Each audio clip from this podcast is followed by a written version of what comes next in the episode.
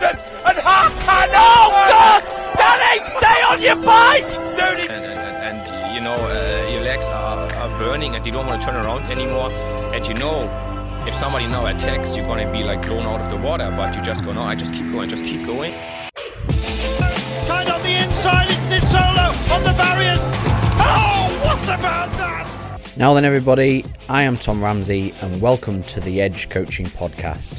This podcast will provide a clear insight into the world of athletic performance and help provide a clear, relatable understanding into subject areas revolving training, nutrition, stress, psychology, and much, much more. Without further ado, let's begin. Hello, good morning, and welcome to the Edge Coaching Podcast. Today, we are talking to the newest member of the Edge Coaching team, which is Amira Mellor. Amira is a newly qualified coach, and she has come on board as an assistant coach to provide performance coaching and training plans to the Edge Coaching clients. Amira is currently based in Leeds, but correct me if I'm wrong, Amira, she grew up in Holmfirth from the age of 14, she has been competing on the bike at any discipline she could. In recent years, she has specified in cyclocross and crit racing, and even in the first few years of racing cyclocross, Amira quite quickly established herself as one of the best riders around. Only a few years of being on the scene in cross, she was crowned junior British champion ahead of the likes of Evie Richards. She had a silver medal in the under 23 championships and highly respectable international results swiftly followed. Last year and the year before that, Amira was an athlete who I personally got the pleasure of coaching and had some great results results those years, winning the national trophy in the 2021 to 22 season and some great results on the national scene in the road and town centre crits. Today, we have the pleasure of talking to her, learning some of her background, where coaching fits into her life, where she sees herself in the future, and much, much more. To set the scene, Amira is not sat here with me. She is on the other side of the computer screen. We are doing a Microsoft Teams chat, and I am recording this um, to post later on today. Uh, I am sat there here with my black coffee, and Amira is sat there with what looks like a glass of water, and her dog Duke is behind her. A little word of warning for the podcast listeners um, the sound quality once Mira starts talking is um, less than ideal, um, and that is purely down to the conversion from Microsoft Teams and then onto my podcast itself. So I apologize in advance for the sound quality difference, and you will notice it in a second. Um, but we do what we can here. Welcome to the podcast, Amira. Hi everyone. How did you think my little intro was there, Amira? Amira? That was good. I was quite impressed with your knowledge then. Reminded me of some moments in the past. Yeah. That's it. Well, I had to do a little bit of extra research. I- yeah, I know- definitely some research put into that. I know a little bit about you, obviously. Um, for, I mean, yeah, as I said, in- said in the intro, I've known you for a few years now, and I was trying to think about actually, um, way back before I coached you on the first time I actually met you, and uh, I think I remember it was um, where the the Holmfirth there was a summer cross round at Holmfirth, was there not? If I remember rightly, way back when or near it. yeah, there used to be one at Newsham. Um, was it, yeah, at the Yeah. at the high school. I, I actually That's remember seeing your van that day. I think my bike broke, Yeah. and I was I was going around trying to get someone to fix my bike, and I remember seeing your van. Yeah. I mean, to be honest, um, even uh, way before that, way before I had my van, um, I remember like when I was, oh, I'm trying to think how old I was. I think I was about 18, 19. Um, and so you would have been like 14-ish. Um, like it was very early on in your cyclocross racing. Um, when did you first start racing cross? In fact, I think I did one race as an under 12 and I remember winning a goodie bag full of sweets. And then I think the next year I was under 14. yeah. Um, okay. So yeah, probably probably as an under 14 I started racing, actually racing cross, not just Yeah, kind of yeah. turning up. Yeah. So it was around that kind of time. Yeah. And, um, and uh, I remember I did, I won a summer cross race at, which I think was that venue at Newsham. And, Yeah. uh, and, uh, I remember seeing you there racing around and I was like, you know, how quickly these girls going around. This is absolutely mad. I used to try and want to race the boys. Yeah, I Them bet, days yeah. have long gone. so, um, so yeah, we'll we'll talk about a bit about your cross specifically, but before we go into that, um, Amira, I'm a, I'm a big believer that um, your early years tends to kind of shape the kind of person who you are later in life, and whether that be some kind of key defining moments or just the way you were raised as a child, um, you know, who you surrounded yourself with. Um, so if we scroll back through the pages into your early years, um, Yeah. Tell me what life was like back then and how you think that may have affected who you are today. Um, yeah, it's a good question. I think looking back, I was the youngest of four siblings. Um, I had two older sisters that were a bit older than me, and then a brother that was about 18 months older. And I remember just thinking, we basically just did what we wanted. We were very freestyle kids. There's pictures of us running around barefoot, like playing with each other, um, just kind of being very freestyle outside a lot of the time. And I think that's kind of definitely shaped me in who I am today. I think we've all really been brought up very, quite different to a lot of people. Um, very different kind of core values. Um, definitely all love traveling, love exploring. We're all freelance, which is probably quite unusual. Um, all self-employed. Kind of all went down that route, and I think it's very much based on how my mum brought us up and how, yeah, we were just kind of free to experience different things. And I never been, I never remember being told off or being grounded or anything like that. I just think we were brought up to kind of learn from your mistakes. Um, and yeah, my sister's definitely acted as a bit of a mother figure to me and they've kind of, they still do, they still look at me as like a little bit of the baby of the family. Um, but yeah, I just, I just think we were all quite freestyle children and it's kind of developed us into wanting to go and explore and go down different paths that not a lot of people maybe think are possible for them. Um, yeah, I think that's kind of developed me into who I am today. And yeah, I'm really grateful that my mum did give us that kind of freestyle growing up. Um, yeah, because it's definitely changed my mindset on a lot of things in life and kind of just if you want to go do something, like don't be scared to go do it. Like I never, I didn't come out of uni and think, oh, I need to go get a nine to five job. I kind of thought the complete opposite. I was like, how do I stay as far away from a nine to five job as possible? And that's kind of where a lot of my ideas about life come from, I guess.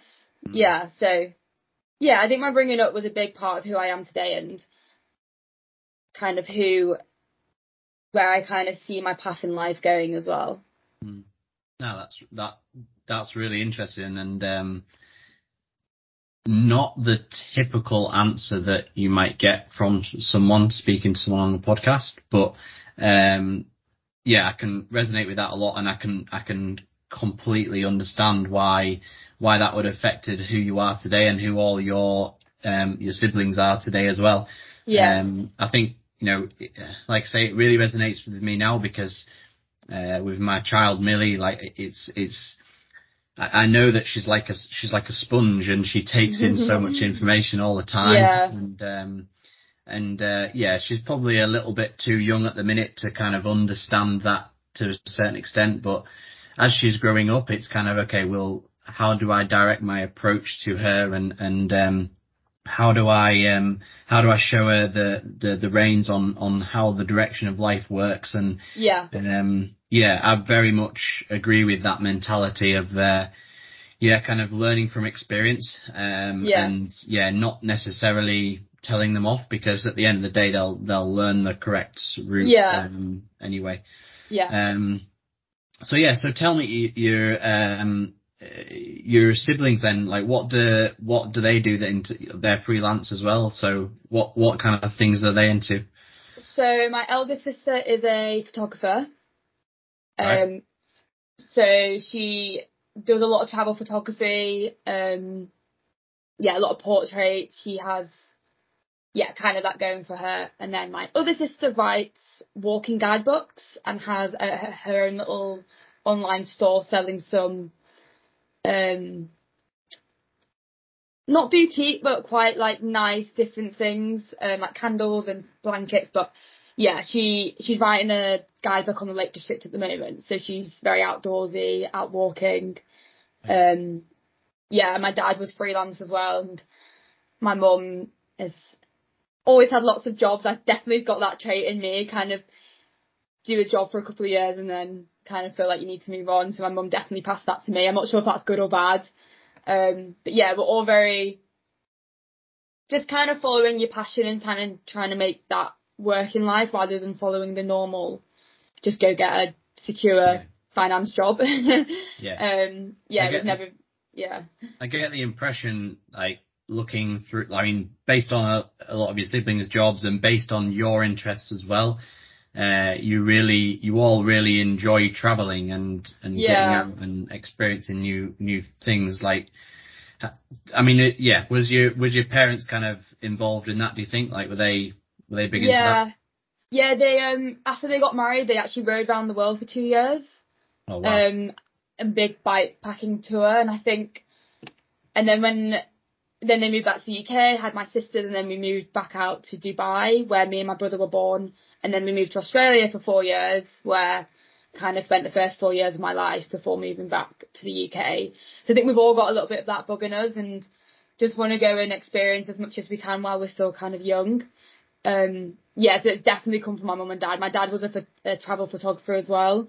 So he always wanted to go to new places, see different things, and yeah, I actually don't think I've got as much in me as my the rest of my siblings did. Um, maybe because I focus more on my cycling and travel's a little bit more difficult. But as I'm getting older, definitely kind of want to go and experience and see different things that, yeah, while I'm still of at this point in my life, um, so yeah, we definitely all got a little bit of the travel bug.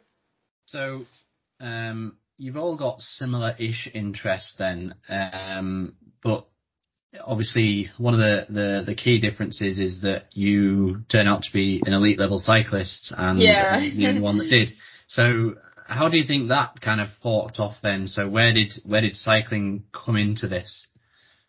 Um, that's a good question. My mum did some triathlons in Australia, um, and then I think when we moved up to the UK, she started doing swimming teaching, and then I just learned to swim as you do, and that's jo- joined the local running club, and then it kind of just progressed from there. Really, the local running club then kind of had a triathlon section, um, which I started competing in, and I think because I was the youngest, I just kind of got thrown into what my siblings did, and um, they were kind of runners and swimmers. So I kind of did that. And then, yeah, the triathlon just developed. I think because I did start from such a young age, I was quite good when I was younger. And I think because I was good, I was really enjoying it and kind of got progressed like up the categories and um up until probably about 14 and then yeah I mean obviously cycling's part of triathlon so then I just found the love for that more and just focused on that really so yeah, I don't really know where triathlon came from apart from the fact that my mum did a couple. I think, Mhm. yeah, probably that's where it came from. I did lots of other sports when I was younger as well. It's just cycling was probably what I was most interested in at the time. I think, I mean, I went through a bout, a bout of a few years of triathlon and, uh, the, um, I think as a, as a, as a kid who's like majorly into fitness and competitive Yeah. sport, I think sometimes it's very easy to kind of look up to triathlon and think, oh yeah, it's it's the hardest sport because Yeah. it's three, three sports in one kind of thing. So Yeah. I'll go for that. And uh, as an, an an individual sport athlete as well, you know, you, you tend to like all three of those disciplines, so you just Yeah. think combine them is the best thing. And then yeah, I mean, more often than not, you know, over the course of time, you'll find a discipline which you prefer. Yeah. Um, and I, I can only assume that your um, passion for adventure and travelling is almost somewhat um, dictating your love of cycling because Yeah. on, a, on a bike you can get out Yeah. a lot more. Yeah, I actually Mm. remember going bikepacking when I was probably still doing triathlon and me, my mum, my sister went to Holland. We did the Hull Rotterdam ferry and did a little bikepacking trip. And I think that was definitely probably one of the moments where I was realised like, oh, like cycling is not just about riding your bike around a circuit or something, like you can actually go do some really cool stuff with it. Um, that swimming you can't really and running you can but not as far. And I think that's definitely why I kind of steered more towards cycling and even now like that's probably one of my favourite things about riding, going bikepacking, going to see new places and just kind of riding them long days without feeling like you need to push on or anything and yeah, definitely where that definitely come from my mum and dad from when they went bikepacking and yeah, that kind of sense of adventure. So when you um, when you did notice that you there was more of a love for cycling then when you finished kind of triathlon, Yeah. um, first of all, was there much crossover? So you were you still racing triathlon when you were dabbling in racing bikes, or Yeah, I was. I I actually got selected to be on the British cycling programme the year I also got selected to represent Yorkshire for triathlon. all right? Um, so I had a little bit of a conflict. Um, but basically, I wasn't a good enough swimmer. I didn't enjoy swimming. It wasn't kind of something I wanted to do every morning for an hour, an hour and a half. I'm just not that type of person. Um, and then obviously when I got the opportunity to do mountain biking with British Cycling, that was way more tempting than doing more swimming that I needed to do. Yeah. Um, so then when I got on the program, I stopped try and just focused on my cycling for a couple of years then. Right. Yeah. So, um, so you started cycling in in more of the mountain bike background then, did you? Or Yeah. in, in into that discipline. And how Yeah. did that how did that evolve then? So, uh, tell me about your transition from those in like initial one or two years of competitive cycling all the way Yeah. through till now. Give me, I mean, it's, it feels like a long time that, but I'll give you a um, very brief over. I feel like yeah. I've done, yeah, gone full circle several times. Um, I think, I, well, I got into cross because when I was doing triathlon, the triathlons were on grass still. So I kind of saw maybe going to a few cross races a really good opportunity to kind of develop my skills on the grass. And then I got lent a mountain bike um, from a friend and just really enjoyed it. Kind of had a little bit of a natural talent for the skill side of it. Probably because I was brought up with my brother who was fearless and he just threw me off stuff. So kind of was lucky that that was my upbringing. Um, so yeah, did a few mountain bike races, did much better than I ever thought I would, and yeah, got picked for the program, and was on the program a couple of years, and then kind of decided to go back to cross. Um, yeah, and then probably the last, probably since I was a junior, so seven years, I've kind of been focused on cross.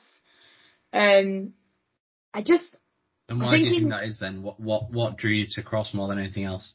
I think the scene in Yorkshire is just so friendly and there's so many people involved and I used to love going to Yorkshire Point races and I think that definitely had a huge part of why I picked cross. I mean, when I got on Paul Milnes and they really kind of developed a really decent junior team, that was definitely a big deciding factor. That's when I actually decided to go back to cross just because I knew the setup was going to be really good and I was going to get so much support.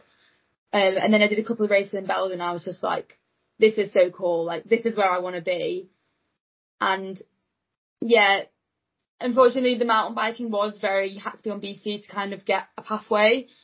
And I just wasn't right for their very narrow pathway. um, so cross kind of gave me a lot more freedom, a lot more different opportunities. Like I didn't need British cycling as much as you do when maybe if you do track or mountain biking. So that's also something that really kind of swayed me over to cross. And then yeah, like the last last couple of years I've kind of gone look back a little bit to the road a little bit, especially crits are quite similar to cross it's basically just that 45 to an hour full gas effort, which is kind of what I really like. So yeah, I do really enjoy crits at the moment. Um, yeah, I have gone very much full circle several times in my cycling though. I think I wouldn't say I'm an indecisive person. I think I just like to do a little bit of everything. Like I did a, a national mountain bike last year, for instance, the first one I did in like five years. Um, but yeah, cross is definitely where my heart is. I'd say even now, I'd say that that's probably still my favourite discipline. Um, yeah, I just really like the mud, I guess. Yeah, no, it's um, I can I can understand that. Like you say, the first thing the first thing you said when I asked you is that it was a real friendly environment. Yeah, it's way uh, the than road. oh, it absolutely is. Yes, and, and that, that's something that I definitely noticed. Um, you know, you could be battling someone or lapping someone or yeah. being lapped by someone, and uh, that every single person will come and have a bit of banter with you and have yeah. a, a, laugh with you.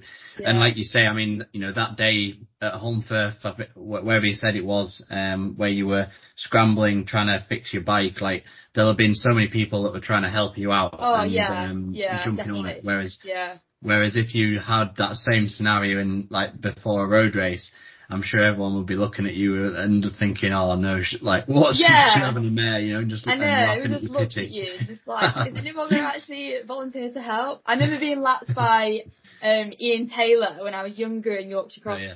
I remember you used to always cheer me on, and like, yeah. I think moments like that, I still look back on. And I'm just like, there's just so many friendly people that do cross. Yeah, and I think, I think it attracts friendly people as well. Like, then if you're just naturally that type of person, you are more swayed to go to cross anyway. Mm. And I just really like that about it. And yeah, Yorkshire's a perfect place to kind of focus on cross really. Yeah, I do. Yeah, yeah, definitely.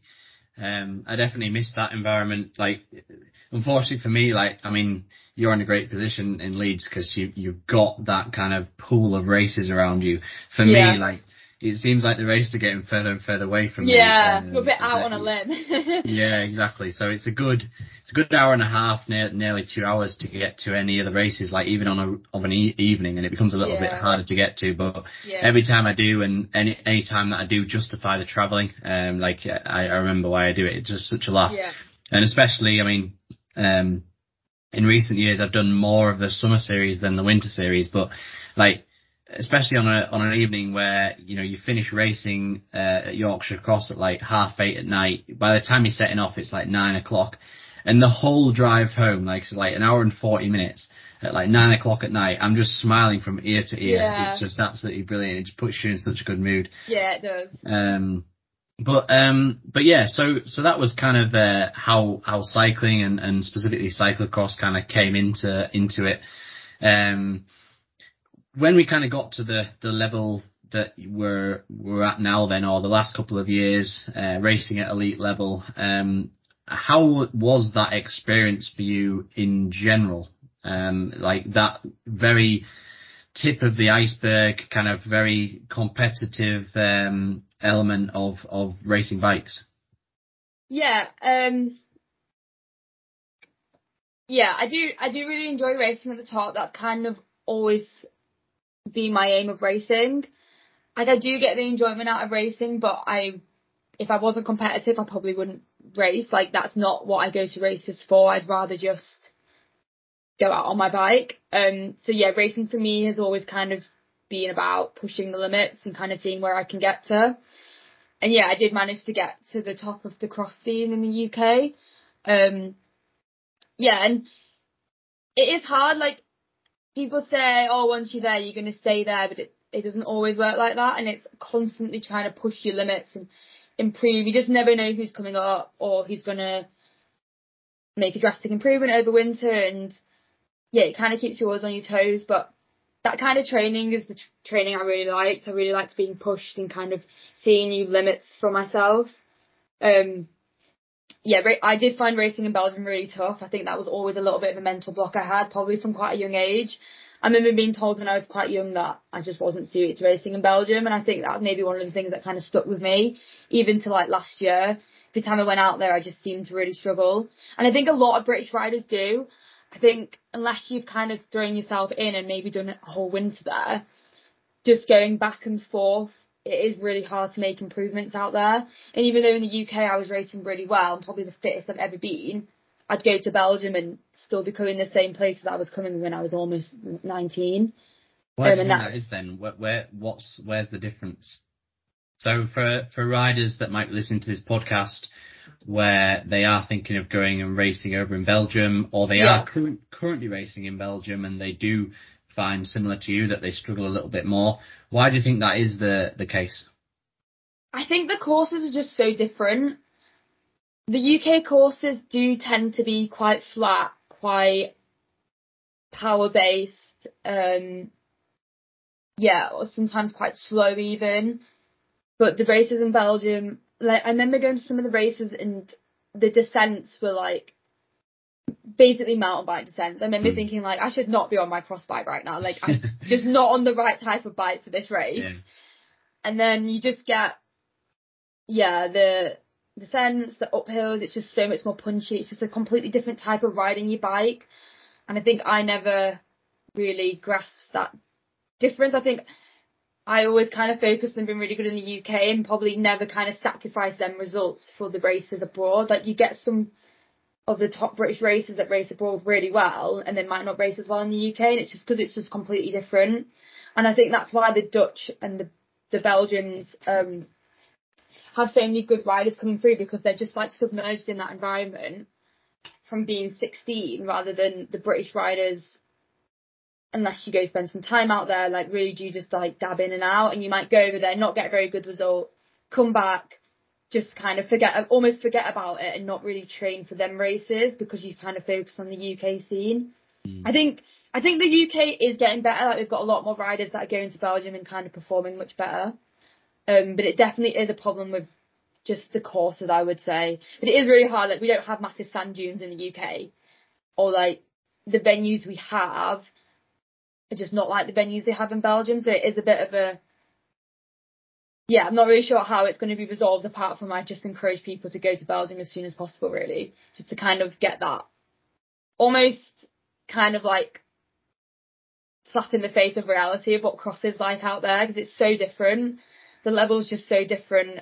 There's 100 girls on the start list rather than maybe a, a national there might be 30, which is really good for UK numbers, but it's just completely different to being pushed from behind, literally um, a lever up your bum on the start line. It's just like a completely different experience. But yeah, it is something to love, but I definitely did have a love hate relationship with it. And I think now, because I'm not racing in Belgium, I can kind of look back and say that rather than when I was doing it at the time, I was always like, no, I like racing in Belgium, like I will Yeah. get better. But now looking back, I'm like, Yeah. I can kind of see what I probably should have done, but yeah, I mean, it's all in hindsight, isn't it? And that's, yeah, probably advise younger riders from, to learn from my experience.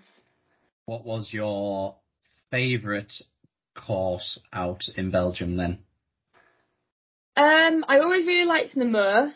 I always found that one really fun, lots of cool descents. It was quite scary. I remember every lap there was this one descent that everyone used to dread. And when you got down that descent, you could just like, re- like, just Right, release so much stress. Yeah, basically. And I really liked it because it had long climbs and you could really work yourself into that race. Like if you didn't have the best of starts, there was enough features on the course to kind of ride yourself up. Um, yeah, I think Namur would probably definitely be my favourite course.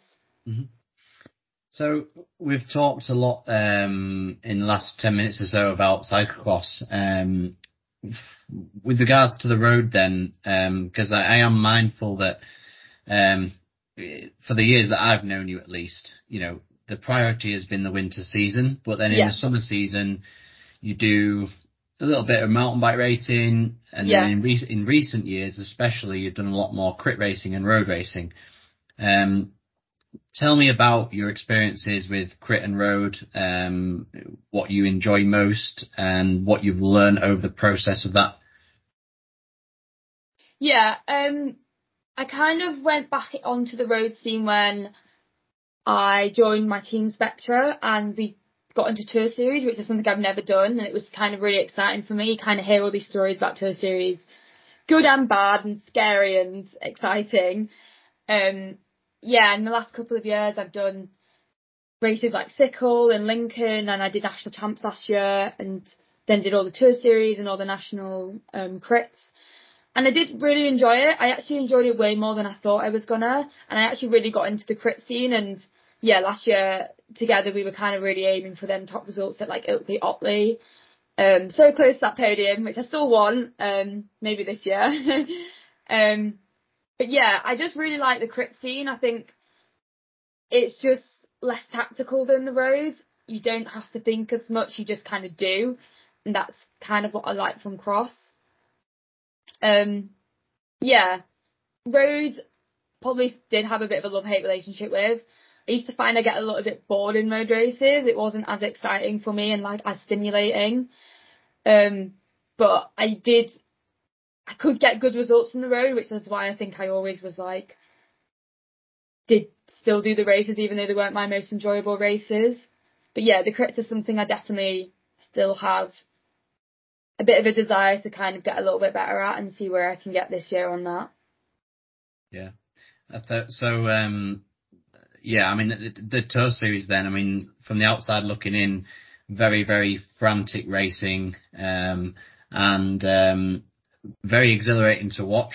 Um, yeah. And I remember obviously a lot of it was televised and I was watching it live on YouTube as you were racing, uh, when I was coaching you and, uh, yeah. like, I mean, it was just as hard of a job trying to, trying to find you Find, in, the, yeah. in the group. yeah. Um, It is very hectic, yeah. and um, obviously with the crit racing, from my own experiences, uh, you know, a lot of the time, it's it's it's a lot about positioning and and and making sure that you. You, you know, if you're not going forward, you're going back. The, the whole Yeah. that, that whole quote. Um, and uh, yeah, I think you found the first few uh, pretty tough and like a bit of Yeah. a shock, and then you kind of really got into it, didn't you? And and, Yeah. and ended up doing really well. Yeah. Um, so I've kind of skipped skipped ahead a little bit, but um, going back to growing up, then um, talking about you know childhood, going into like starting education, and so on and so forth.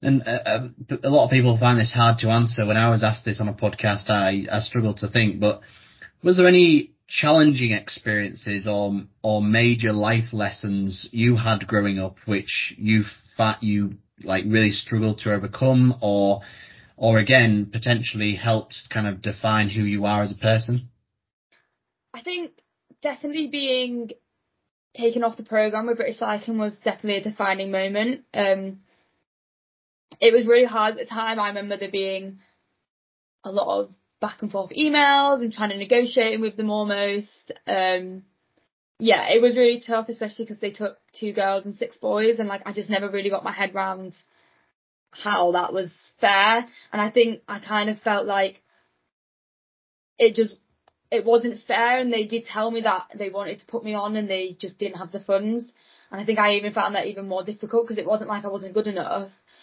it was just they just pit boys over the girls unfortunately I think they're much better now um but yeah that definitely was a big deciding factor I did one more year of mountain biking after that nearly got picked for worlds and then basically was just like I just can't keep almost begging at British Cycling to select me. I was just so fed up and so emotionally drained from it. It's quite draining when you're always kind of relying on someone else to kind of pick you for the races and to give you that opportunity. So that's kind of when I went back to cross, which looking back now was probably meant to be, but at the time it was really difficult and I didn't really know what I was going to do. I didn't really know where my place in the sport was.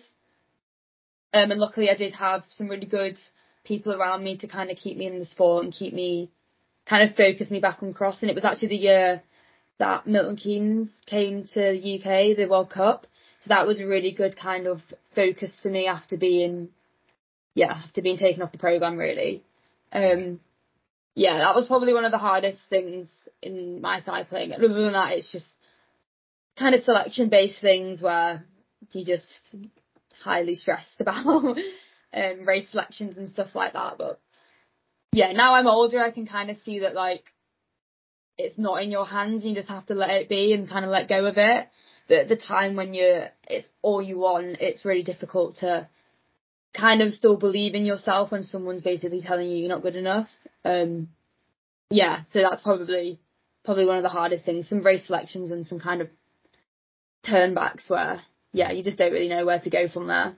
Mm. It's something that I struggle with as a coach actually. Um, is that those individuals that are coach who are at that level, who are um, their whole season is based on selection. Yeah, um, you can't off, plan off, anything. no, they, no. I mean, I, I, there's a couple of times last year where one of my athletes was umming and ahhing whether he was going to get on selection for um, Mountain Bike World Cup, and he literally didn't know until about six days before. Yeah. Um, and then like yeah, ended up like he, he was selected for one, but then not the other one, and so on, and and like it was all up and down whether he was going to go or not, and obviously from a, an athlete's perspective, you've got to plan that they are going, so you yes, kind of get yeah. to form form good, and like yeah. it's very likely that they do, and then and then it's coping with the the mentality of suddenly deciding that you're not going, and and then Yeah. okay, well, what do you do with it? Like you know, you find another race in the UK that you're going to go and smash instead.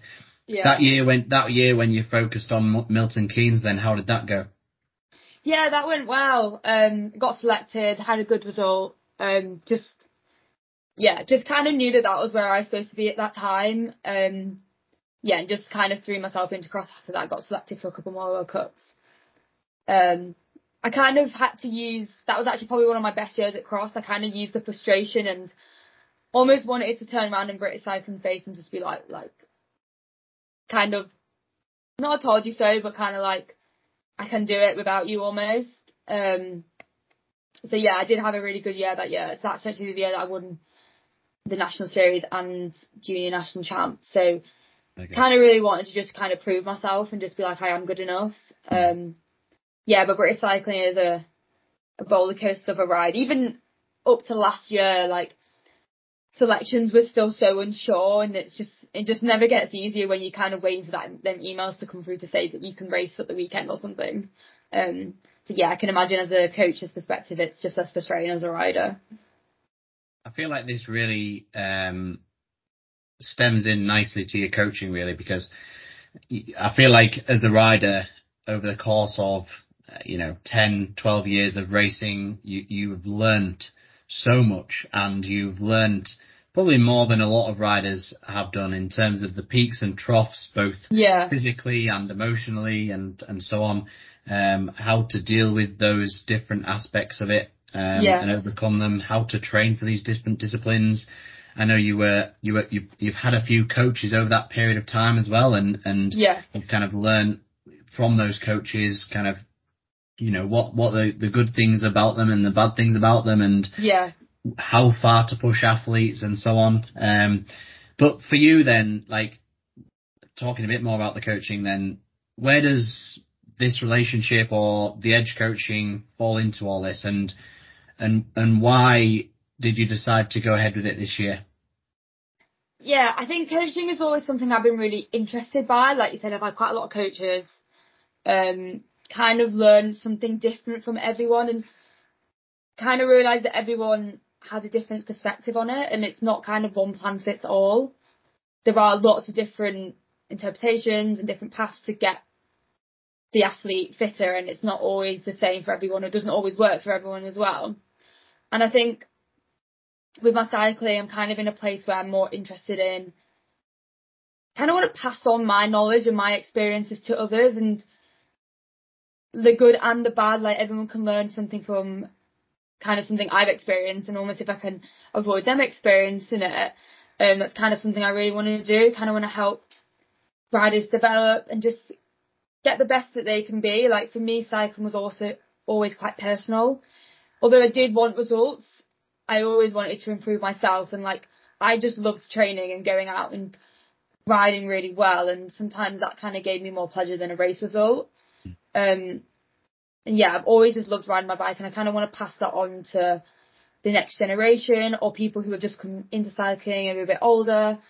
Um, so yeah, I think this year, because I finished uni, I had a bit more free time, kind of taken a little bit of a different direction in my own personal cycling and I just kind of felt like it was the perfect opportunity to pass on what I have learned from more, from the more like traditional pathways of road and cross um, to the youngers or, but like I said, people who are just starting. And yeah, I just kind of felt like it was the right time to do something a bit different. Um, so yeah, I'm going to take a different path in my cycling and then I'm also really excited to kind of get a bit more involved in the coaching side of cycling, but still be involved in the cross scene and the road scene just from the other side of the barrier this time. I know we talked about before the podcast. I think I just heard. He's had a bark now as well. I was gonna say, I think I just heard Duke had a shake. Um, I, I, just about heard it over the mic. we just got what? No, it's alright. Can you hear him growl? I can hear him barking a bit. I can't hear growl. No. Okay, that's. Why is someone at the door? What's going on? Is someone at the door? I don't think so. I think he's just barking. Just ignore him. just random. Yeah. Um.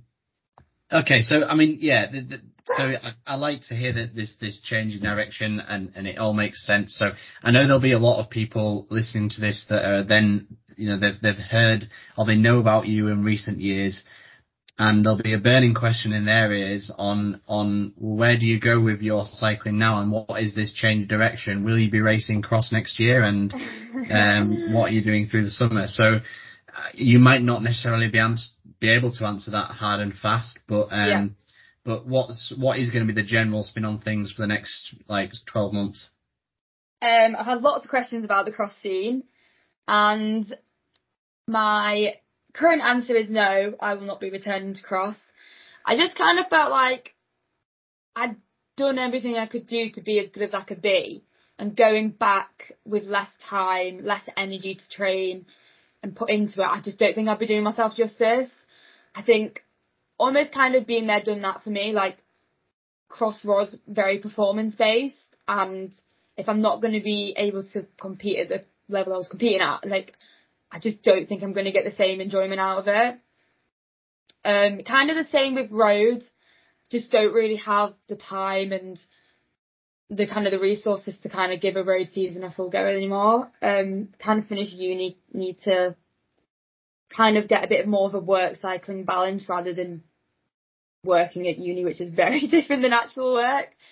Um, so yeah, I think down a bit more the gravel scene bit more fun UK events, some kind of cool European events, way more chilled, way more um just kind of fun events I'd call them. Like yeah, I am still riding quite a lot, but not like what I used to doing. I'm not doing sessions. I'm not kind of I don't wake up and feel the need to ride every day. Um kind of way more just when I can and what kind of suits with the weather what I'm doing the rest of my day. So yeah, I think from now, the next 12 on, yeah, the next till September or October, my plan is kind of start doing some gravel events April, maybe end of um, March, and then do some gravel events all summer, do some ones abroad, and then I'm going to do a bit of a crit block between end of June and beginning of August. Um, kind of going to condense it so that I just have to be really, really fit for five, six weeks, um, which is way more kind of doable with the job and everything else to do that than kind of trying to be fit all year. So yeah, that's my current plan. So you definitely see me on some national crit start lines. Um, not sure I'll be up there like last year, but hopefully I can get as fit as I can for them. So yeah, not. You, might, you may you may end up surprising yourself. I think. Yeah, I think, maybe less is more. yeah, well, you know what what I've learned, and I remember having this conversation with Cav on the previous podcast. Like, you know, a good eighty percent of it is just enjoyment and and having fun into it, and it's it's only the twenty percent cherry on the top is is all the kind of very specific yeah. sessions. And yeah, exactly. And if I keep that base, like I should be fine to kind of give myself a little bit of top end.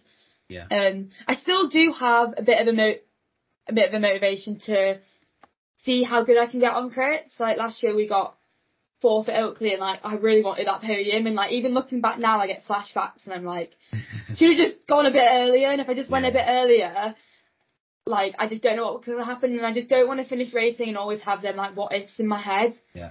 So just want to do one more year of crits. Um yeah, I don't know how long term my cycling, my personal cycling will go on. Um, I don't want to say too much just because I'm just so unsure really. Mm. But yeah, definitely still want to do it this year. Do some different events, kind of just, yeah, kind of just new and exciting things for me. Like crosses kind of being there, done that. Road just generally have an interest for. So kind of just going to do what I want to do this year. I'm kind of going into more of like a freestyle race program. Um, yeah. So like the gravel, the gravel scene sounds like obviously as we know it's getting bigger and bigger every year and uh, and I've seen a lot of the events that are popping up this year. There's a, there's a few new ones that um, sound really cool and uh, yeah. like I mean, it was it gravel nationals you did last last year and you surprised yourself with a, with yeah. a second place or something. Yeah, was it second I, um, you got? Yeah, I got second. Yeah, it was a a big surprise. That was I would call that a bit of a survival race. I basically just did not want to ride on my own, and the only yeah. way I wasn't going to ride on my own was if I stuck with that front group. and I think that each lap I was like, just do another lap with them. Like it would just be so much easier than having to ride on your own. And yeah, I really surprised myself. Really enjoyed it. Like I joked after and was like, my heart rate was like 20 beats lower on the start line than normal. I was like, it's either because I've not warmed up or because I'm super chilled. chilled yeah. And I was like, either one. I'm just like I just liked it. Everyone, like, no one asked you where you came after. No one really asked you how your race went. Everyone, within two or three minutes, was just like, yeah, let's go get our free beer and let's just go get some pizza. And it was just, yeah. it was just so refreshing. And I can see why a lot of people are going that way. And it's just, yeah, I think, I think a lot of people who are going to come from the race scene are going to go that way, especially people who are maybe not getting much out of the racing, like maybe not getting paid or not kind of being the key rider in the team. Like why would you just keep doing that if you're not getting out anything out of it rather than the gravel you just get so much enjoyment and it's a whole new group of people and it's just really refreshing and yeah, I think I think there'll be a lot of people this year that you'll see kind of go that way and in the years to come as well. Yeah, it's definitely on the up. How would you, just out of my own curiosity really, because I've never, yeah. I've only done one what I'll say is a gravel race, but it, it was very, very early on when it started to kind of form. Um, and a lot's happened since then, but how would you describe a gravel race? As, I mean, especially at that kind of end of like the national events, like, is it kind of just like a road race off road in terms of how um, it's, how it's performed and how the effort feels? I would say that people are way more committed to not staying in a group, like on the road. I mean, I know that the men's national champs, there was a really big group. Rather than the women's, there was a group of four of us pretty much from the gun that just went. And I don't think you'd get that in road races.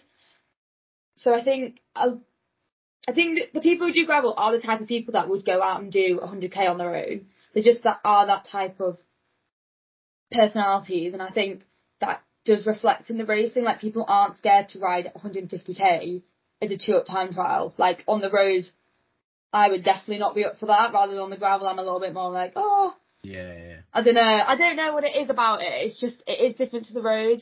Well, I and... think there's more there's more at play with regards to people's um, ability to pick a line, ability yeah. to handle a bike as well. So, yeah. for example, you know, I would be a lot more confident in a group of 40 lads on the road than I would off road, simply yeah. because like it only takes one or two of those lads off road to just like yeah, definitely. you know not be able to handle or take a corner a bit stupid yeah. and then like everyone can kind of get round a road race in terms of yeah. handling but not a lot of people you know it, it, people might be not be a little bit ner- more nervous on a on a rough corner or whatever, and then yeah. suddenly you know everyone's down. So yeah, once you find a couple of riders who are just as good at handling as you are, you yeah, can yeah. learn from them, and you can quite easily kind of yeah pick it off. So no, that makes a lot of sense. Yeah. The um, I, go on.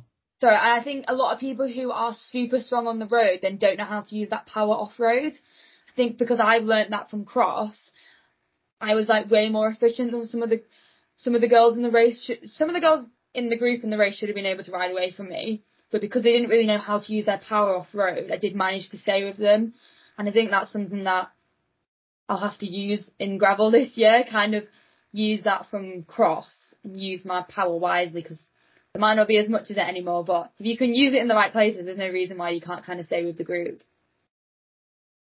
So, um, your work life balance now then, and Yeah. obviously the training and let's call it riding that you are doing now. Um, how does that all intertwine then? Like now, would you say? I mean, eh, purely by looking at what you're doing on Strava and conversations with you, it kind of it looks like yeah, you're just kind of riding for enjoyment when it suits you. Um, Yeah. A few, a few long rides with your group of girls and so on. Um, and then um, yeah, how does it all kind of fit in, and, and where are your priorities at the minute? Um, that's a good question. I am still trying to find like the life work balance, riding, everything. Um, so basically work wise, I'm doing coaching and then I'm also doing sports massage from um a spare room in our house. So kind of doing them two as what I'd call maybe work. And then my cycling kind of does fit in around that. Like at the moment I am still quite flexible with time, so kind of taking advantage of that and trying to ride a little bit more if I can. And yeah, like you said, there's some good groups. There's a really good group on a Wednesday and there's a really good group on a Sunday. So kind of already scheduling my riding around them two rides anyway. Had quite a long period of time where I wasn't riding very frequently. And now I am. I do find that I need way more recovery anyway, which kind of fits in quite nicely with work because some days I'm like, oh, I probably should ride today, but probably should do some work. And if I'm a bit tired, it just kind of makes sense just to not ride rather than before I would have probably prioritized my riding. Um, so yeah, I am still trying to find that balance. Um, but yeah, like like you said, at the moment I'm just kind of riding when I can, just for how long I can. Um, both to do with work and both to do with how long my legs can last at the moment. So for example, I went out yesterday and two hours felt like I did five hours. I was just in a bit of a struggle chamber. Um, but yeah, it's it is really exciting to try and be balancing stuff, and I like being busy. The busier I am, I actually find that I strive a bit more with things and just way more efficient with my time. And I just seem to do everything way better than if I've got all day to do it. I'll just I'll still do it in the morning, but I'll just drag it out and just something that might take me an hour. It, I could just do it over two hours just because I've got the time. Mm. Um, but yeah, I mean, when I get a little bit more towards some of the gravel races I'm going to do, I might be away a little bit more, which will be kind of cool to kind of obviously coaching I can do when I'm away. And yeah, just this year is all about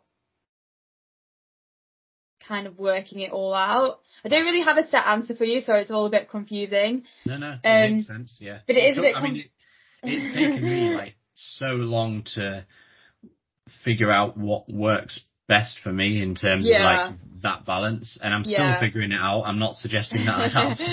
Um, and it, the reality is, it's forever changing as well. Yeah. Like, always, always changing. yeah. Um, and uh, yeah, I mean, like for example, for me, I know that um, I work really, really well first thing on the morning, nice and early. Yeah. So Yeah, I I'm like often, that. um, yeah, I often get what I call my deep work done, like first thing, like the priorities. Um, but then I also know that for me to work efficiently, I need to get some fresh air and some daylight in me in the morning. So Yeah. um, I think you do the same, just based on a little reel that you did on Instagram earlier. I think like doing a dog walk in the morning and just Yeah. getting a bit of fresh air and Yeah. sunlight, it, it kind of tends to really help me. So I, I tend to do like a couple of hours work first thing between like six and eight. And then I do a nice little dog walk, get some fresh air, then another couple of hours. And then by that time it's like late morning and then that's when I'll usually train and get Yeah. my, get my ride in.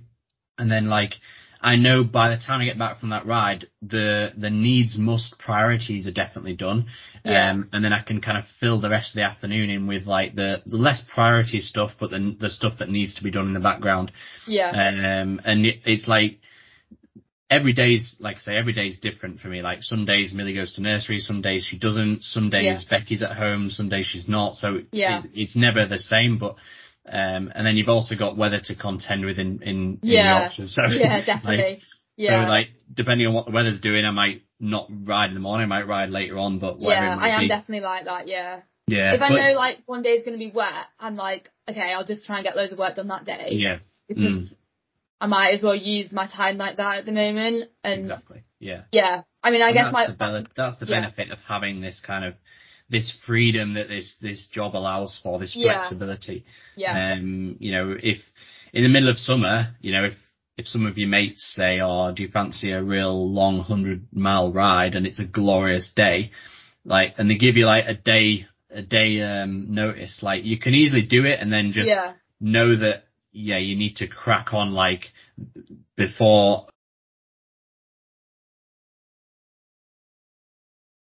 booked in. Um, so yeah, it's that's the benefit of this kind of work, I guess. And Yeah. and realistically, like from one of the first questions I asked you about how you your upbringing was, it it makes complete sense in terms of working that lifestyle out. Um, yeah, so yeah, I mean, was there? I mean, one thing that I've kind of um, with listening to a lot of your answers, um, there's a lot of the kind of same thing on. Um, like you're learning from every experience that you've ever had, whether that be in racing, in training, in competition, in yeah. in in day to day life. So, was there anything with regards to your mindset that you maybe wish you adopted sooner in life? I A, think difficult, a difficult question. I appreciate. Yeah, maybe to not care as much about what other people think or dwell on things that you might pe- think people might care about. Because at the end of the day, like, if you are happy with what you're doing, like, you shouldn't really care if there's judgment around you. I think I felt quite, when I was full time cycling, I felt a lot of judgment that I had to be performing really well to kind of justify it. And even now, like, I really struggled this year because I wasn't really sure what I was doing with my cycling and I was just kind of thinking all the time, oh, I wonder if people look at me and think, oh, what, like, what's she doing? She's not good enough to be doing that.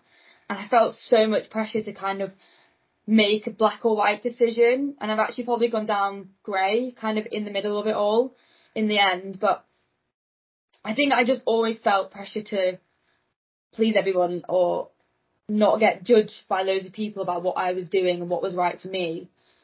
And I think most of the time I kind of was making it up in my head. Like when I spoke to people, people were like, no, like please keep racing. Like we really like seeing you in scene.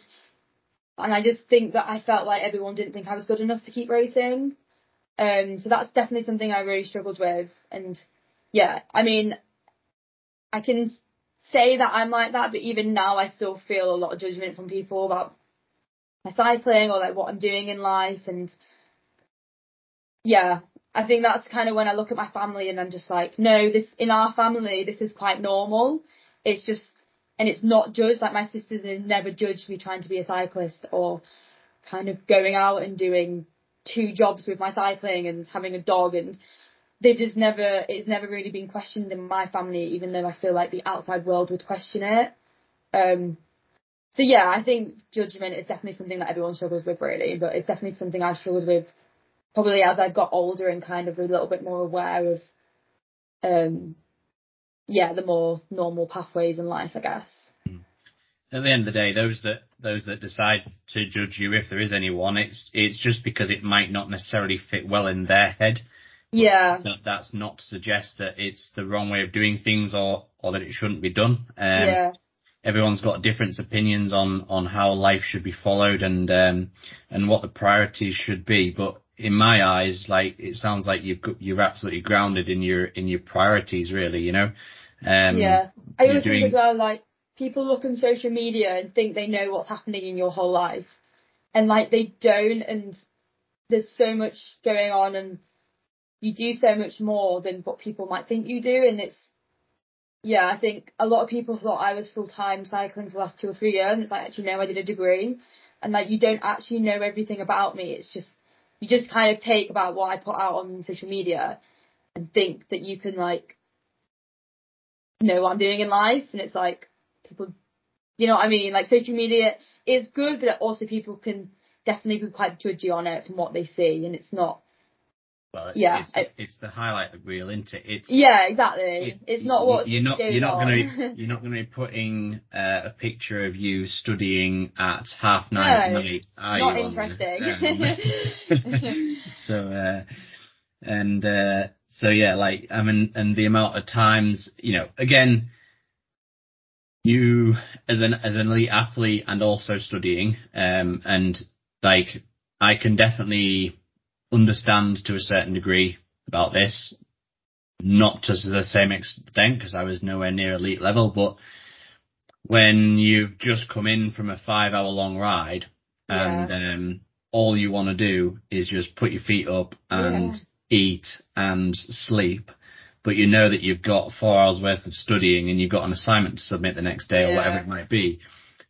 Th- There's like I've I've been there and that is some hard hard hours like yeah, it is. you know just just It's to a get place. Um, yeah, it is. Um, and like I've I've been known to like you know come back and get a shower and then you know you you try and like try and get into your deep work and uh, you just like falling asleep at the desk and you're Yeah. like come on and get a coffee down me and so on. Um, yeah. So yeah, it's definitely um, it's definitely more more than people see. Um, but um, but yeah, so I'm I'm very mindful that um, yeah of time. We've been we've been talking for a little while now. Um, but uh, I, I'd like to just quickly go in go into the coaching a little bit more. Obviously, we talked a lot about your cycling, which I wanted to do. Um, Yeah. The like from a free from a female coach perspective and from your perspective, um, what do you hope to bring to the edge coaching? Um, and um, like yeah, what what's what are you hoping to get out of, of coaching with the edge? I think what I'm hoping to get out of it is I still want to learn. I'm still very new to it, and I think one of the main reasons why I wanted to join the Edge was to kind of develop me more as a coach as well. From a personal point of view, like I love helping people. I've always kind of liked passing on knowledge and my expertise and kind of being questioned about things that I kind of know about. Um, but yeah, it is also a personal development and kind of feel like I'm on this journey with my athletes so we can both become better. And I just think, yeah, joining a company where it's already established that, yeah, it it's bringing me confidence already and I already feel more confident in what I'm doing. And athletes can kind of just be, yeah, just be more confident in the whole kind of system. Um, what I want to bring, or what was the question? What I want to bring or what I want to get? What? From a female perspective, what do From you female perspective, from a it. female coach's perspective, what do you Yeah. hope to bring to the edge? Just hope to bring some female expertise, really. I mean, from being coached with you, like you were really on it, and you were the only coach that actually asked me some female specific questions. But even you don't understand some of it because you just don't experience, for example, a period or like hormonal swings. And like I do experience that, and I think that's kind of where I can really use being a female um, to help other female athletes who might struggle with training around the period or even racing on it and just the fluctuation in the hormones during the cycle. I just understand it way more because I go through it as well and I can kind of say, oh, I feel like that at that point in my cycle, like that's normal. It's not something to worry about. It's not because you're overtraining or undertraining. It's just to do with your body. And I kind of want to bring that to the edge and also just want to pass on my cross knowledge to younger. I really want to help the next generation come up and help them develop. And that's also something I'm really keen to do now that I'm coaching and kind of at the other side of watching races, I guess. Mm, yeah, good. I mean, uh, like I, the the way I like to describe my personal coaches is my personal coaches is that I I feel like I am becoming a bit of a jack of all trades. Like I know, I know a lot about. Uh, or a fair amount about all the different disciplines because I have raced all the different disciplines. Yeah, but I haven't been invested in one discipline uh, or a couple of disciplines as long as you have, Yeah. and yeah, I've also not been to the level that you have. So I think um, not that I mean, again, like of course, like road races and time trialists and everything like that. There's a lot of crossover and. And you will definitely have a lot of um, experience and fundamental knowledge behind those disciplines, but specifically about cyclocross as well yeah, like you know there's a if you're you know for those kind of for those girls who are like coming up through the ranks and need that hand up of someone Yeah. who has been there, but then also knows the fundamental physiological knowledge behind how to get there. Yeah. Um, I think you'll you'll bring a lot of that kind of real specific knowledge into the into the um, thing. So, um, right, let's um, tie that up a little bit then. Um, In the last couple of days, I've put up on my social media, media channels if anyone had any questions for you, knowing that you were coming on the podcast. Now, we have been talking for a fair amount of time, so what I'll say for all of these questions, Mira, is that I want your shortest form answer. So these Okay. aren't to be quite lengthy answers. Okay. Um, they, I won't they think could, as much.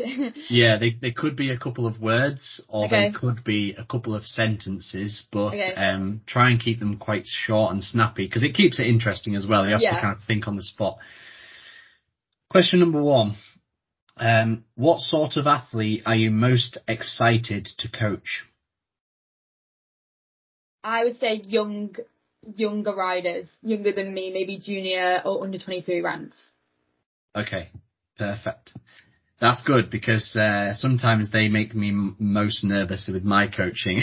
I think I'd be more intimidated by someone who's older than me. yeah, yeah, I know what you're saying. Uh, question number two. What are your thoughts about avocado on porridge? no. Just no. So that was asked by Maddie because um, she, when I put on my stories. oh, I sent it her. I think Oh, I did you? sent her, yeah, I sent her your story and was like, what are you Yeah. going to think about this? You both had the same comment. Um, um, in my defence, the porridge was chocolate flavoured porridge. You just like made a mousse. Avo- avocado with uh, chocolate goes really well. So um, if you haven't tried it before, no give it a go. judgment, Tom, no judgment. Question number three. How do you grow, and this is going to be quite hard to answer in a short form, but how do you grow confidence descending for specifically female riders? And I'll give you a little bit of background to help you out. yeah. It's uh, one of my friends who's also a coach, um, and basically his wife or partner is definitely, definitely, definitely not confident in descending at all, Okay. and she uses loses a lot of time um, on any descent. Um, so, how would you uh, grow confidence descending for female riders? Um, I mean, it's a bit of an obvious one, but I'd just say practice.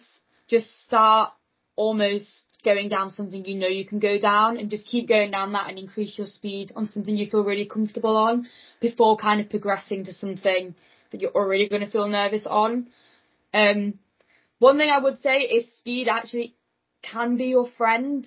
It's not always a scarier thing. Sometimes when you hit things with more speed, you actually feel more secure going over it. Um, but yeah, I'd say start small, build up confidence on that before progressing to something steeper or bigger, for instance. That is a good answer. Yeah, I I think um, it's it's it's a hard one for someone to get their head around. Well, it is for me, um, and it may be for a lot of people who are already very confident at descending, and it just comes Yeah. naturally Yeah, to put yourself in their shoes. But like, there's some times I've seen it, you know, visually where people are literally shaking just at the thought Yeah. of going down the hill.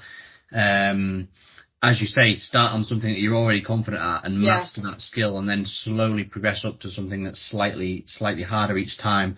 yeah, Um, and like, I mean, yeah, perfect. I mean, speed is often your friend. Like the the, the Yeah. faster I go down a descent, often the more planted your bike and Yeah. the more smooth it feels yeah. um, especially if it's off road as well. But I think this person's talking about road. Um, number four, what training sessions do you enjoy and what do you dread? I dreaded underovers, still dread them. um, I enjoyed, I enjoyed doing sprints, or I used to quite like sweet spot tempo kind of longer efforts as well. I used to did, I did used to enjoy the turbo. I used to be like, okay, just an hour, you can do an hour, and like you can suffer for it, and then it's done. so I used to always enjoy them as well. Um, question number five. Who would win in a cross race, you or Tom? Oh, I'd say you. I thought he was going to say me or Duke.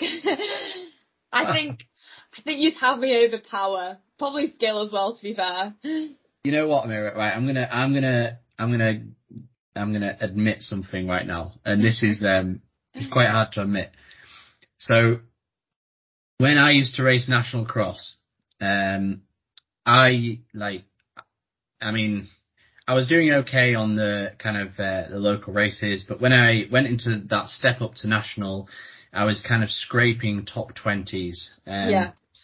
And I used to come home like on the drive home, like thinking, oh, you know, you know, what's the ne- going to be the next thing?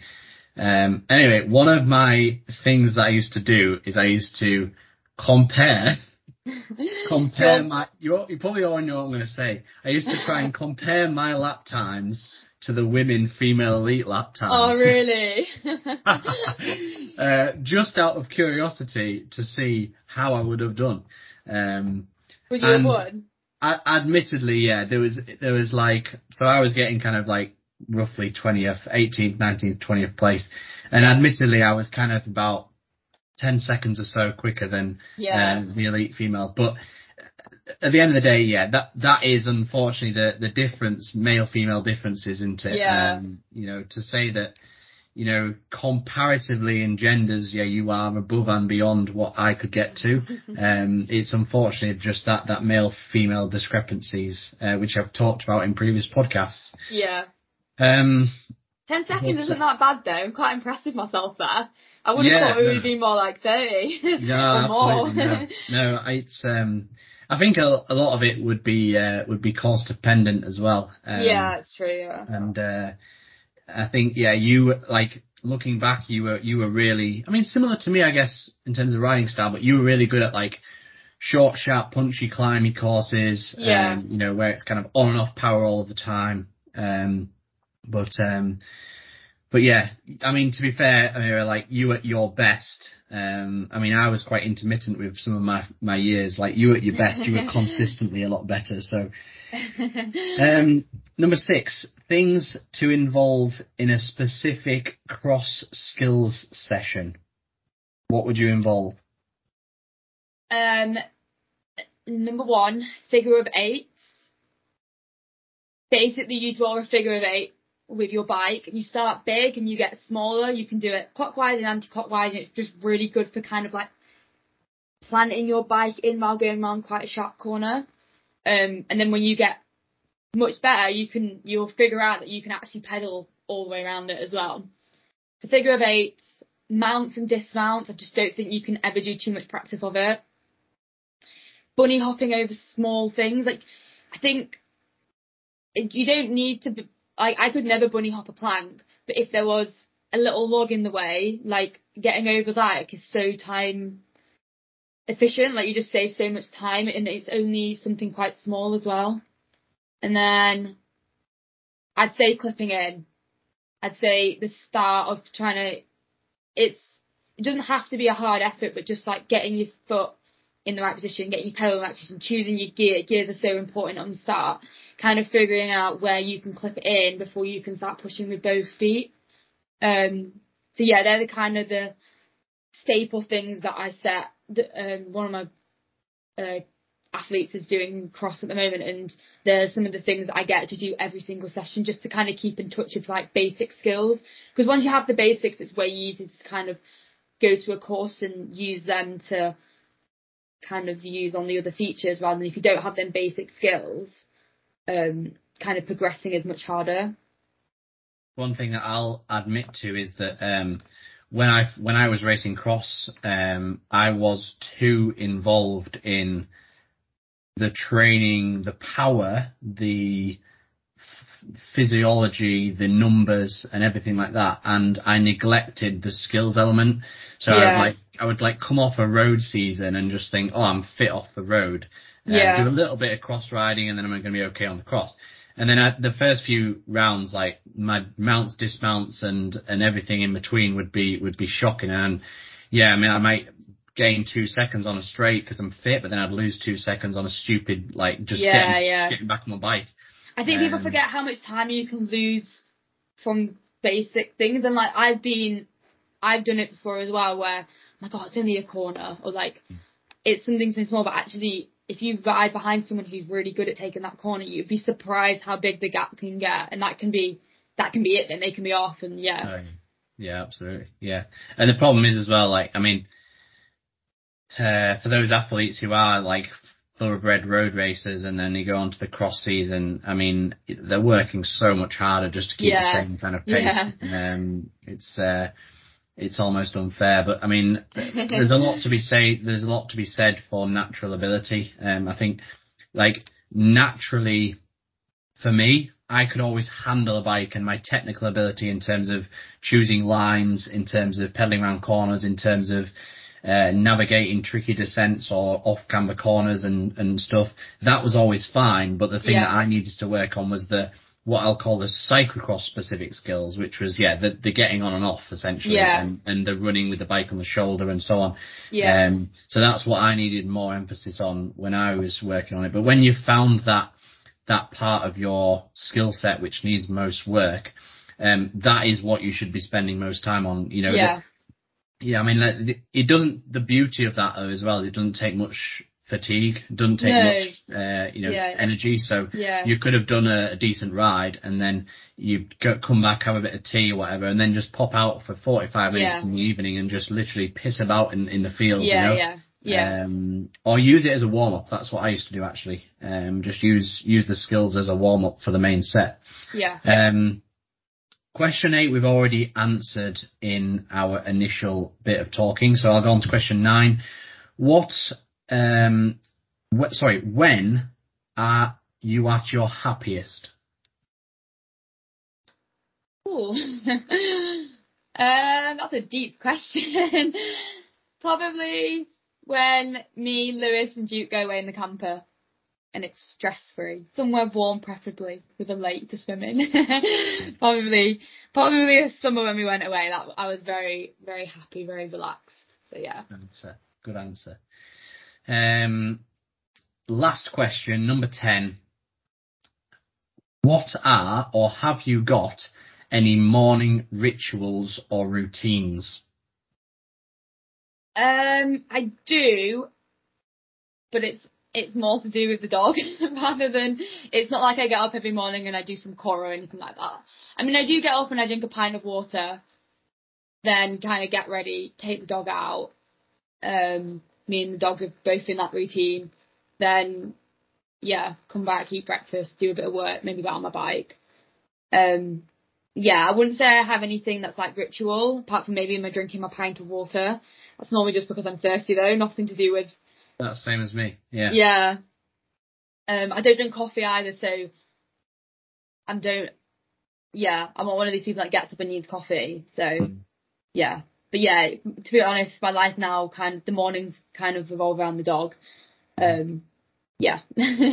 Yeah, I think it's a, a good habit or ritual to get into. I think sometimes I must admit, like having my dog Duke, um, he like sometimes I think, oh, life would be easy without him. yeah, so do I. like, like, especially on like days when it's horrible weather Yeah. and you know you want to do a ride as well, Yeah, and it's yeah. like just getting in get that little. Twice. Yeah, exactly. Yeah, um, or three times. Yeah, yeah. Um, but but um but then sometimes like this morning for example, like I took him out for a walk, like exactly what you said. Got up, had big glass of water, took Duke um on a dog walk while I was taking Mill- Millie to nursery, and Yeah. I got back and I just felt so refreshed, so Yeah. ready to start the day. And, Yeah.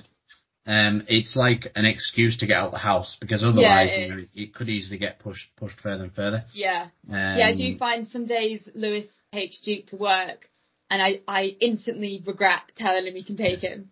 So I'm like, Yeah. oh, I don't have any excuse to go outside now. Don't Yeah, really know yeah, what I'm doing. Um, but yeah, it can be difficult when, I mean, at the moment Leeds is so where I end up hosing and drying the dog basically twice a day. And it's, Oh, no, yeah. yeah, it is hard work, but I, yeah, it doesn't take me long to miss him when he's gone. yeah. Luckily for me, my dog's a short haired dog and uh, he wicks water away really easily. He's like a, Oh, very so lucky. yeah, there's there's not really any any drying or hosing that I need to do. Like one shake and he's dry basically. wow. So um so yeah, but my my parents have a collie and every single walk it's like hose, Yeah. towel dry, Yeah. let them shake once, Yeah. then towel dry again.